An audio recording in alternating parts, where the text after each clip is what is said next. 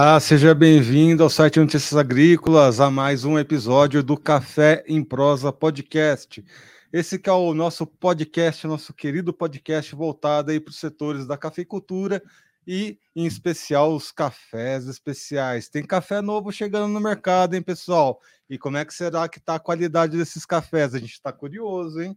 É, é, mais ou menos sobre isso que a gente vai conversar agora aqui. Mas antes da gente iniciar nossa conversa, aqui, como sempre, ao meu lado está Virginia Alves. Olá, Erickson. Olá para todo mundo que acompanha o Café em Prosa. E é isso mesmo, Erickson. A gente está naquela fase do Café em Prosa que aparecem é, muitas pautas para a gente falar sobre café especial, qualidade de safra e ao que tudo indica, se a gente pode dar um spoiler da safra 22, pelo menos do que a gente vem ouvindo aqui no Notícias Agrícolas, a safra de 2022 se consolida com quebra, é claro, por conta das condições climáticas, mas o clima tem ajudado bastante nesse pós-colheita. E hoje a gente vai falar de mais um concurso. Vou te deixar apresentar aí nosso entrevistado. Estou te passando a bola, Erickson. Bom, hoje a gente tem um grande amigo nosso lá da ABIC, né, o Celiro Inácio, que vai trazer um pouquinho sobre como está a qualidade dos cafés dessa safra, né? Esses cafés que estão chegando no mercado e contar um pouquinho sobre o concurso ABIC. Esse é um concurso muito importante, né?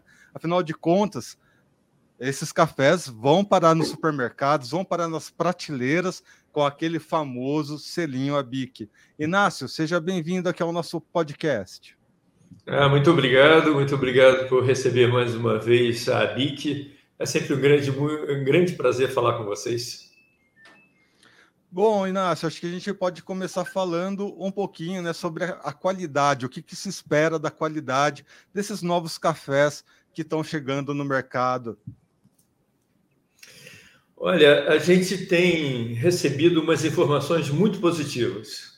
É claro que a, as primeiras informações era muita preocupação quanto ao número da safra, e, mesmo porque diz que gato escaldado tem medo de água fria, né? Então, no ano passado passamos com um, alguns apertos, né? E umas expectativas bastante elevadas. Mas esse ano, é, vamos entender, está dentro da expectativa, com algumas preocupações ainda na produção do arábica, mas referente à qualidade, todas as informações que temos recebido é que vamos aí saborear um excelente café esse ano e o ano que vem. Inácio, seja bem-vindo, meu amigo. Estou muito feliz em tê-lo aqui no Café em Prosa. Faz tempo que a gente está tentando alinhar uma pauta aí junto com a BIC. E me fala uma coisa, Inácio, como você já mesmo disse, tinha certa preocupação é, com essa safra. A gente vem de dois anos aí de bastante instabilidade é, para o setor de um modo geral, né? Realmente uma condição que afetou aí é, do campo à xícara, mas a gente tem o concurso é, da ABIC que vai premiar os cafés, vai reconhecer o que está chegando para o consumidor final nesse ano. Me fala uma coisa: em anos tão desafiadores, quão difícil fica o trabalho da ABIC para premiação? Me conta um pouquinho a história do concurso e como é que vocês trabalham de agora em diante com a entrada da safra 22.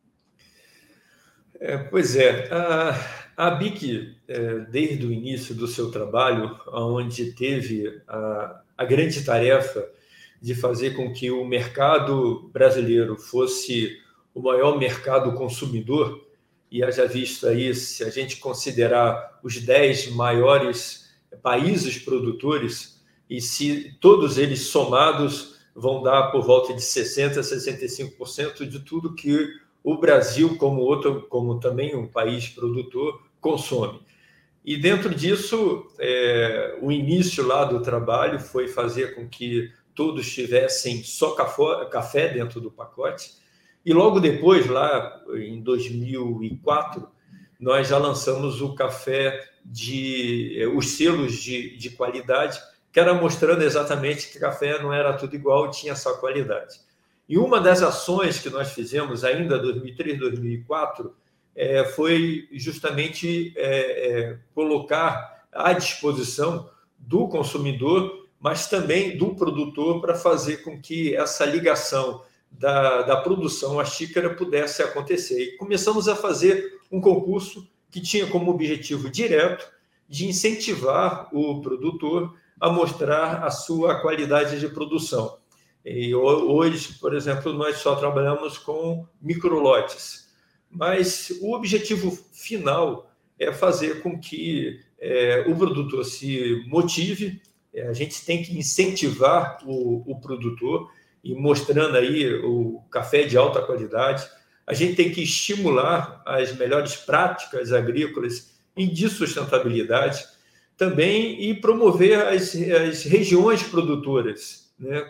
Então, são tantas regiões produtoras e maravilhosas que nós temos aqui no Brasil. E sempre agregando valor ao produto. E, antes de mais nada, também era divulgar essa diversidade de sabores e aromas que o Brasil tem aí a nos oferecer. Dessa forma, a gente faz com que o industrial reconheça essa qualidade, adquira essa safra e possa transformar isso numa bebida maravilhosa para o consumidor. Ah, seu, ah, vendo aqui né, o regulamento, a gente tem aí um pouquinho mais, um pouquinho menos de um mês, né, para finalizar as inscrições. E aí quem nos acompanha que tem o interesse de participar desse concurso, né, gostaria de saber quais são os pré-requisitos, o que, que define. Acho que a maioria dos produtores já entende isso, mas é sempre bom a gente colocar os pingos nos is, né? Que, que define um microlote, enfim, o que, que vocês esperam, né, de quem quer participar aí do concurso. Pois é, é antes de mais nada é importante dizer o seguinte: qualquer produtor de, de qualquer região pode é, participar desse concurso é, estando ou não da identificação geográfica. Essa possibilidade que a gente abre é justamente para também qualificar e mostrar a capacidade de todas as regiões produtoras de café. Então, é, esse concurso está aberto para todos os produtores de todas as regiões brasileiras. E a gente vai e a gente é, deixa disponibilizado é, uma premiação diferente da espécie arábica e a espécie canéfora. Então, a gente separa as duas categorias onde elas podem é, concorrer entre si. É, como você falou, é, é, um concurso de microlotes, no máximo é, de duas sacas. É, e a gente entende que dessa forma a gente é, consegue ter os melhores cafés. e a gente também aceita qualquer processo é, o natural ou cereja descascada. O que a gente não coloca à disposição é qualquer um processo é, induzido, como, por exemplo, a fermentação.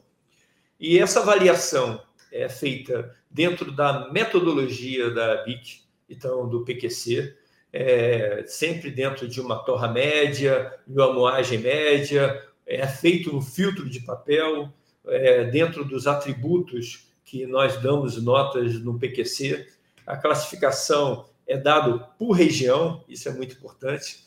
É, os, as sacas, as microlotes é, separados são por região. E esse, esse ano, que é pela primeira vez, nós vamos também colocar à disposição daqueles lotes que tiverem nota acima de 8. Então, é dada uma classificação desses cafés recebidos através de um corpo jurídico, que são todos os nossos técnicos de laboratórios, e aí todos aqueles cafés que estiverem acima de oito, eles concorrem e são colocados à disposição de compra né, né, na plataforma de, de, de, desse leilão. E esse ano, especificamente, como nós começamos a abrir o programa é, falando, nós temos uma expectativa de uma safra de qualidade muito boa, então estaremos também disponibilizando o segundo é, lugar daquela região que também obtiver a nota acima de 8. Então, dessa forma, é, vai haver o produtor de arábica, o produtor da espécie canéfora, e as indústrias vão poder fazer lance separadamente e assim adquirir é, esses lotes falar com a Abi, que é interessante que vocês têm essa ação para valorizar o trabalho do produtor que está no campo, mas vocês têm uma noção muito grande de como vai o consumo no mercado interno. E em relação aos cafés de qualidade, como é que está o paladar do brasileiro? Ele está consumindo mais esse café? Tem algum tipo de café que se destaca, que se destacou nesse último ano? Como é que você tem avaliado isso? Olha, Virginia, é, 2019 para cá, e aí eu sempre falo 2019 porque a gente pega aí é, quase dois anos de pandemia, né? É, a, a, os cafés classificados como gourmets, que são exatamente aqueles cafés que existe uma nota maior dentro da nossa classificação, é, essa procura pelos industriais em classificar esse café e colocar na prateleira à disposição do consumidor subiu 78%. Então, a gente está entendendo claramente que existe demanda e existe o interesse do industrial em fazer com que esse consumidor seja atendido. É, é ainda um consumo pequeno diante é, do, dos outros cafés de uma notas menores? Sim, mas temos que entender, Virgínia, que nós estamos num país continental onde existem poderes de compras diferentes e esses consumidores que talvez ainda não tiveram acesso a esses cafés, cada vez mais, quando eles experimentam esses cafés, eles valorizam e começam a entender do custo-benefício e vão às compras e vão saborear e vão acabar tendo até as duas é, é, dois tipos de cafés e dois momentos de beber, mas eles estão cada vez mais interessados é, em bebidas mais qualificadas. A gente já sabe, os números da BIC já mostraram é, que mesmo com a pandemia e mesmo com a alta no custo aí do café chegando no final do ano passado também na gôndola do supermercado, o consumo de café ele se manteve resiliente e o brasileiro não deixa de tomar o café dele. Ele pode até trocar alguma marca, e tudo mais, mas ele mantém esse hábito. Você observou é, esse mesmo cenário para o café de qualidade, o café gourmet? Como é que fica é, nesse ponto? É, o que a gente observou, inclusive atra através de uma pesquisa que foi feita, é que o brasileiro ele continuou bebendo café no que estava acostumado, mas ele procurou uma outra forma de beber, outro tipo de café. Então, é, durante a pandemia, é, o consumidor de café ele tomava seu café de manhã, que é o seu café tradicional, o extra forte, mas ele guardava um determinado momento para ter o seu cantinho do café. Então, desde que seja monodose, ou mesmo café em grão em uma máquina expresso, ou torrado moído de uma qualificação melhor, então ele aumentou o seu consumo através de uma outra forma de preparo ou de uma outra forma de bebida. É, e isso fez com que o consumo subisse. Nós observamos é, no último ano que a gente já subiu mais de 1,5% do consumo, e no ano anterior nós tínhamos já subido aí 1,7%. Então, o que a gente está entendendo? Que apesar de todas as dificuldades, o, o consumidor ele tem valorizado a qualidade e, através da qualidade, ele tem bebido mais café.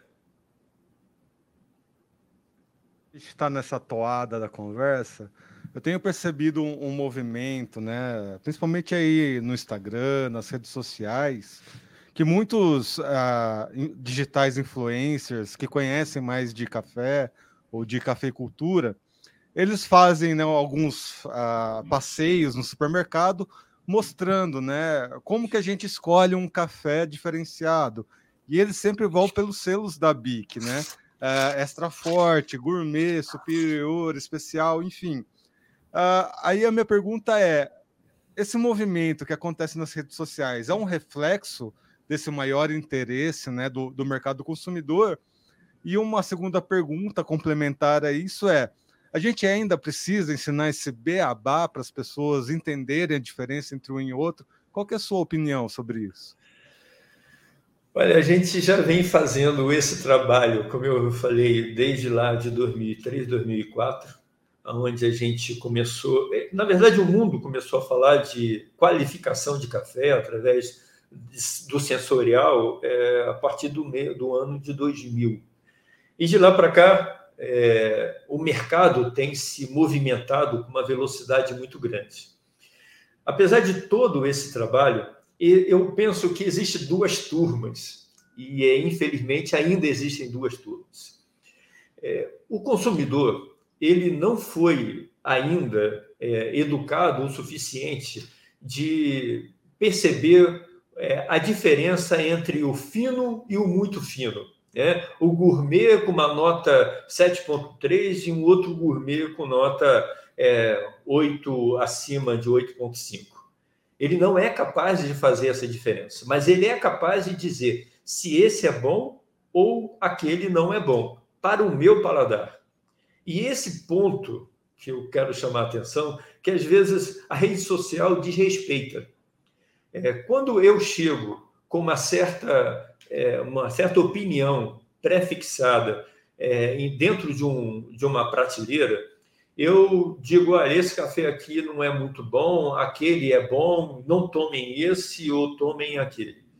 Quando eu digo isso para um consumidor que está acostumado a uma determinada bebida, eu estou desrespeitando.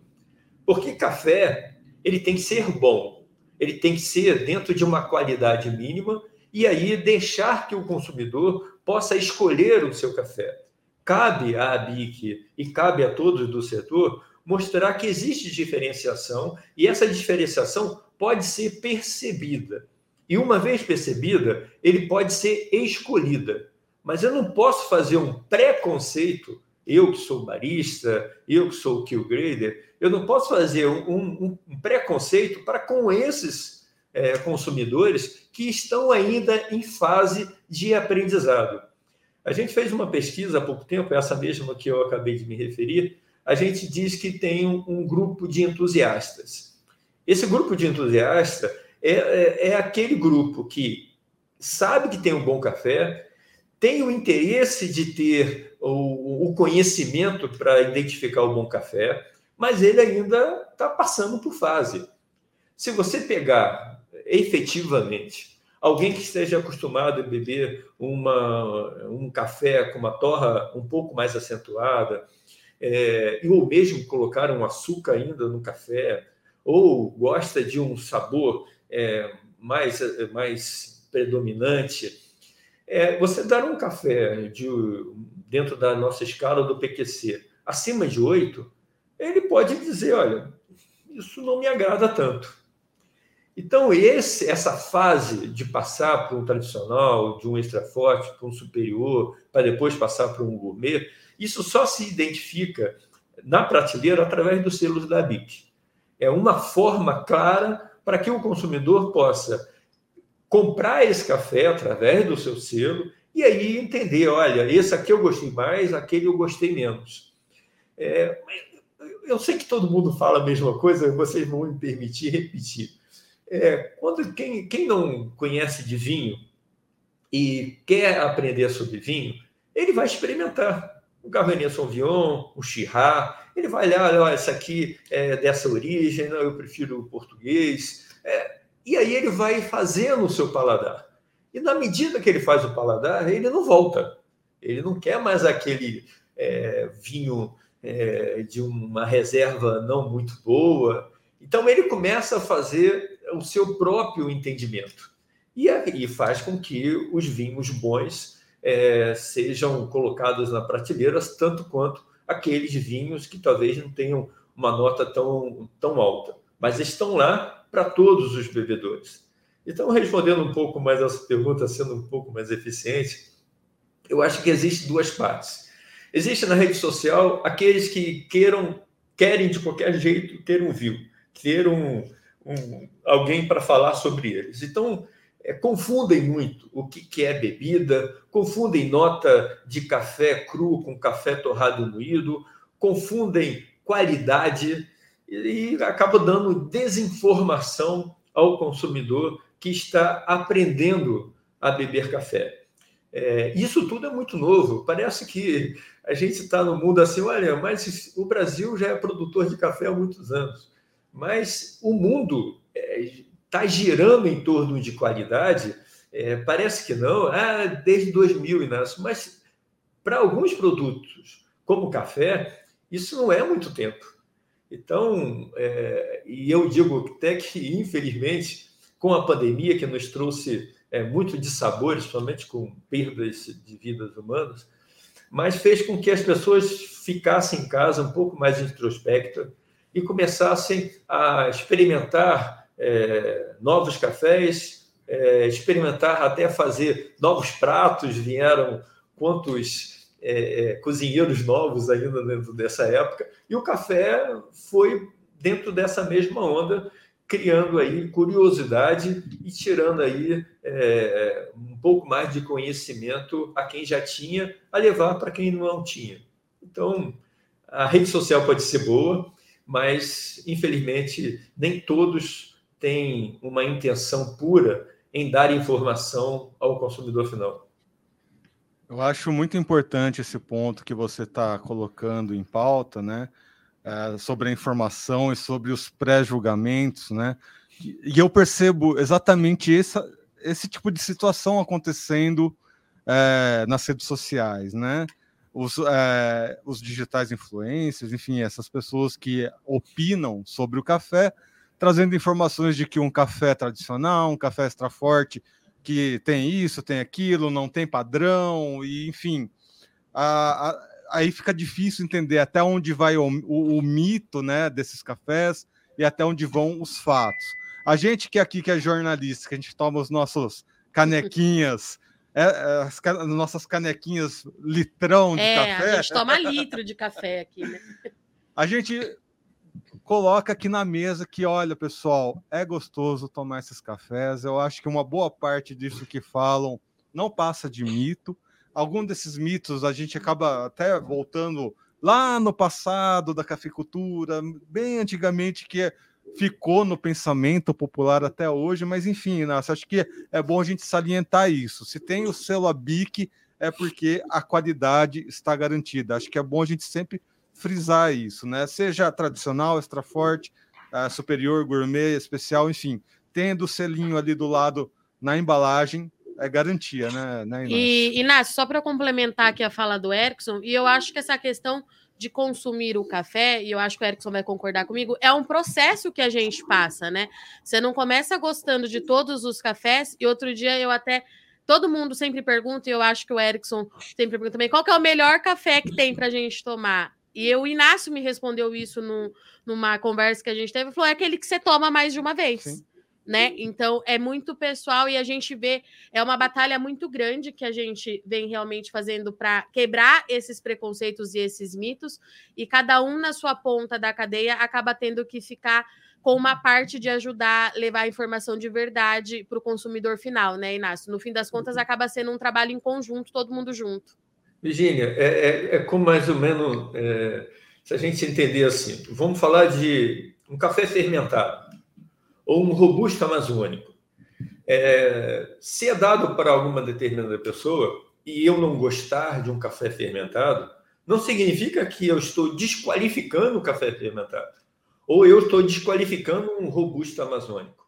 Mas o meu paladar não está apropriado ainda para experimentar isso. É claro, se eu experimentar esse café com, é, com cunho é, mais é, é profissional, e querer entender lá quais são os, requisitos desse café, quais são as premissas desse café, quais são as notas desse café, eu posso é, dissertar sobre esse café aqui e dizer quais são os atributos positivos e negativos.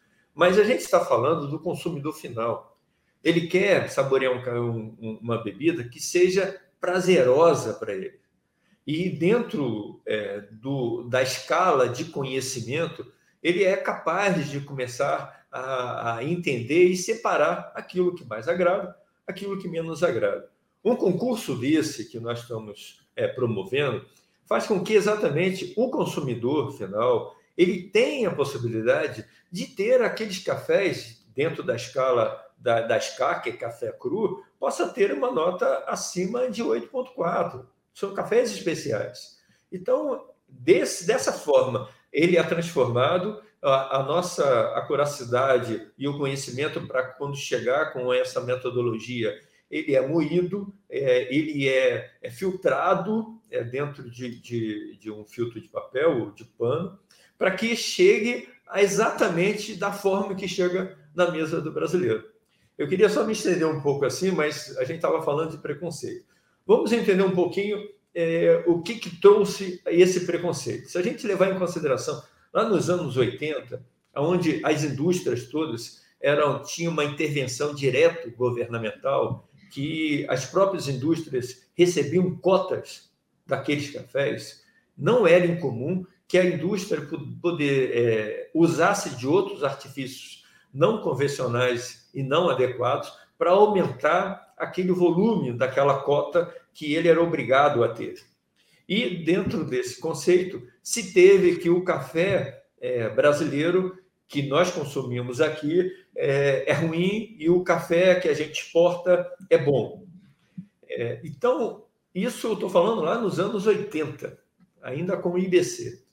É de lá para cá, as coisas mudaram completamente. Existem indústrias que é, se modernizaram, investiram, produtores fantásticos que começaram a fazer junto com a Embrapa, junto com tantos outros profissionais é, da agricultura, fazer com que esse café tivesse uma qualidade muito grande.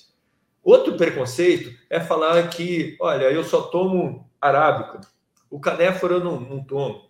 Se a gente começar a entender também a história desse café e o, a mudança que se teve, tanto no plantio, no cuidado, na colheita, na secagem, até chegar à indústria, esses cafés hoje são excelentes. Agora, se eu não é, se esses nossos influenciadores, se essas pessoas que tomam, têm essa grande possibilidade de ter acesso a esses cafés, também tem que nos ajudar. E tem que entender que um café desse vai chegar na prateleira e vai, alguém vai ter que pagar 80 reais para comprar esse café. Mas entenda, nós estamos num país com suas dificuldades financeiras também. E nós não podemos ser seletivos. Não é justo para que todos aqui no Brasil é, tenha uma única forma de beber café. Isso não é elitizado. Agora, café tem que ter qualidade mínima no, no, no, na primeira premissa da conversa e tem que ser puro.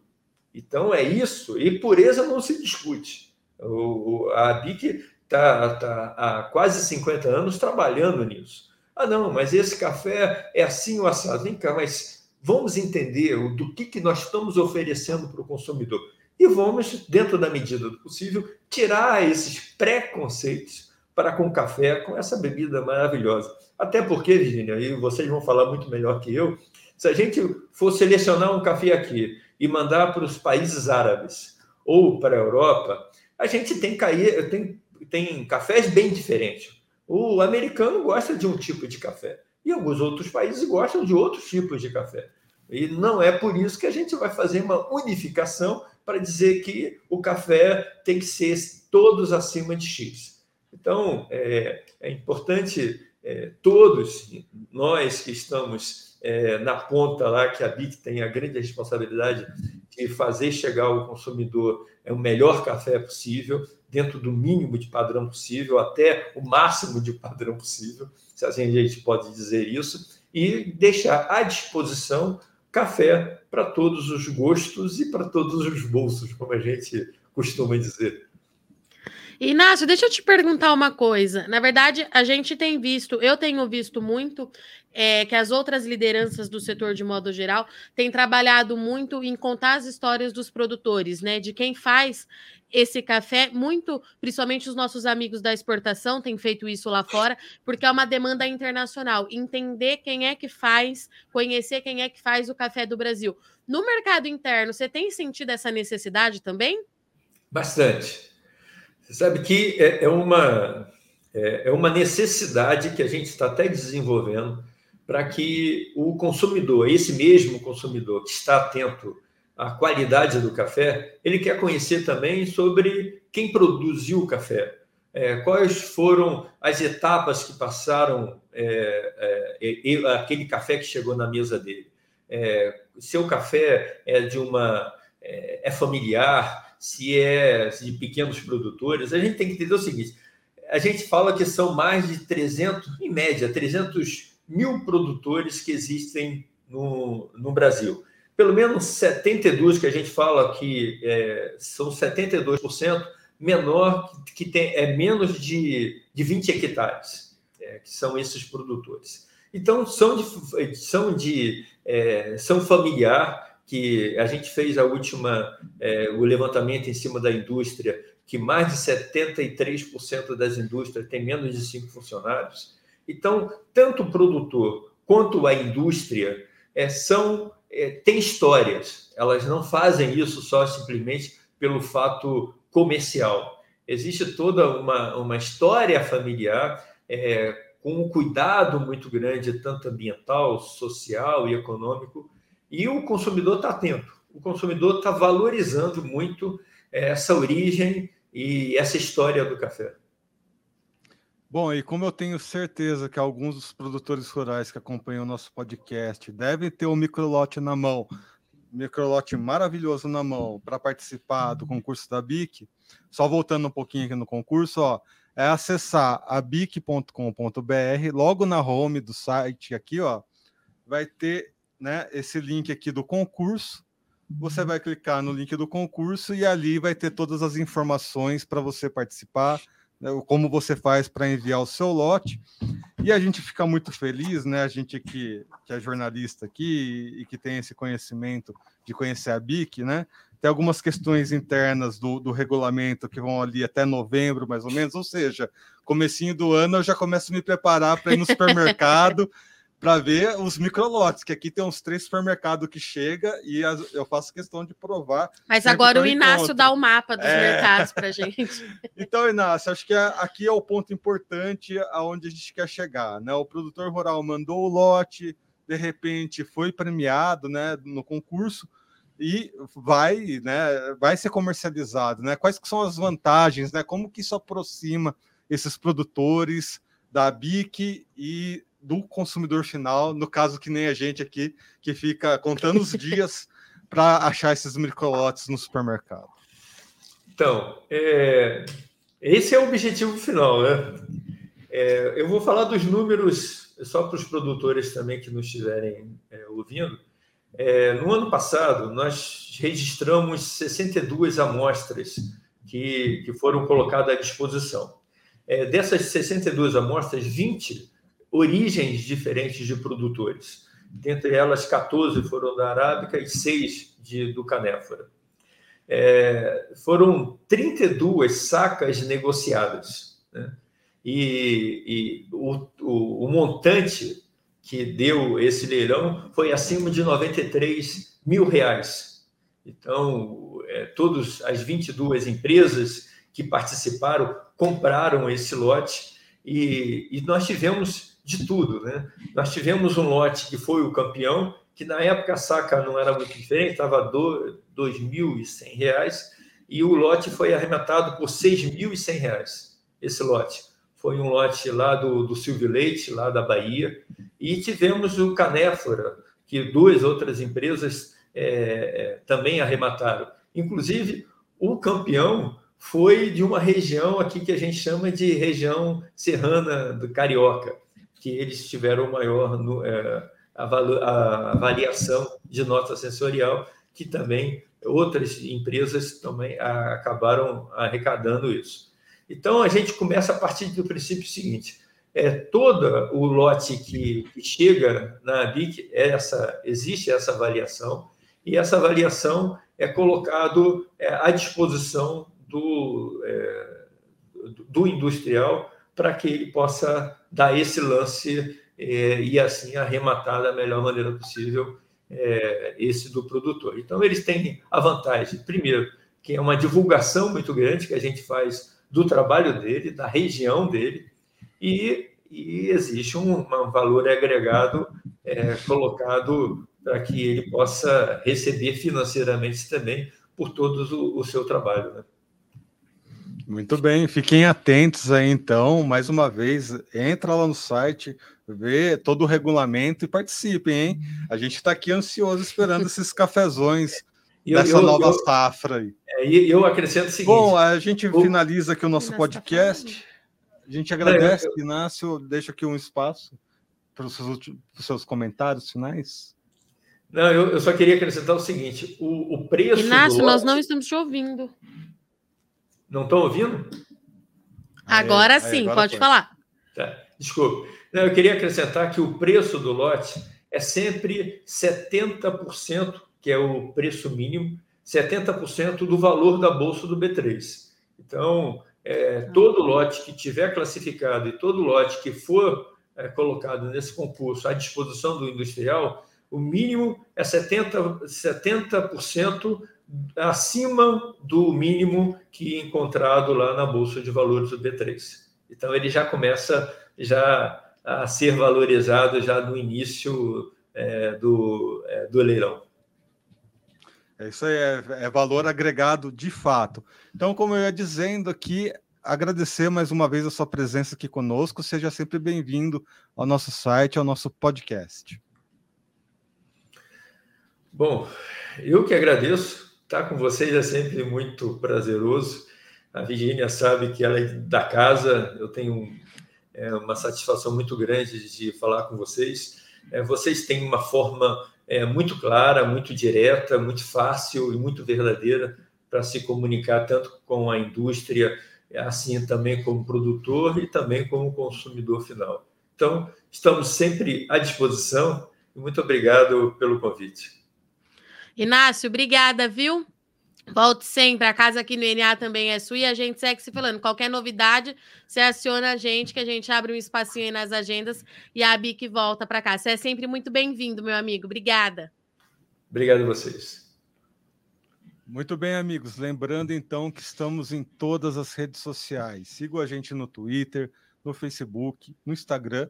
E você que acompanhou essa entrevista pelo YouTube, lembra também de se inscrever no canal, ativar o sininho deixar o like para que cada vez mais os nossos conteúdos cheguem a mais cafeicultores, para que eles sejam os cafeicultores mais bem informados do Brasil. A gente vai ficando por aqui. Um último agradecimento aqui para minha amiga Virginia Alves. Obrigada, Erickson. Obrigada mais uma vez para todo mundo. Então, a gente fica hoje com dois recados para o produtor. É hora de se atentar aos concursos de qualidade, agregar valor é, nesse café. Eu sei que é, vem aí de dois anos muito complicados, mas tem oportunidade no mercado e ficar de olho, então, em tudo que aparecer e se inscrevendo, né, Erickson? A gente vai conhecendo os cafés de qualidade assim, e tem muitos produtores que se destacam nos concursos de qualidade que nem sabem que fazem um café de qualidade, né? As cooperativas, as associações acabam descobrindo e entrando em contato com esse produtor e ele vira a chavinha porque como o Inácio trouxe aqui para gente, esse é um recado para o consumidor final, tem demanda, a demanda no Brasil, ela está crescendo, o consumidor final está cada vez mais consumindo esse tipo de café, então a gente precisa cada vez mais fazer a união dessas duas pontas. Eu agradeço muito a audiência de todo mundo e na semana que vem a gente está de volta aqui no Café em Prós. Thank